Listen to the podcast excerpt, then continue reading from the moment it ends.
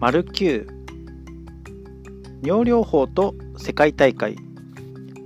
一般には尿療法は民間療法と言われ軽視されがちですがそれは研究不足で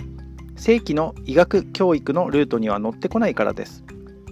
民間療法と称するものはまさに玉石混交でほとんどが金儲けと人間の弱点につけ込んだものが多いのです。したがって世界の学者が集まって論議するようなものは何一つありません。しかし尿療法に関しては1996年2月のインドのゴアで同じく1996年10月中南米諸国のニカラグアのマナグア市でそれぞれ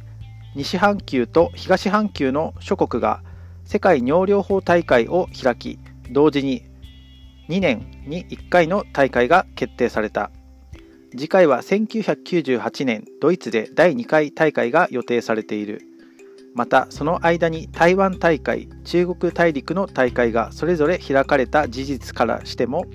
民間療法などの域を脱し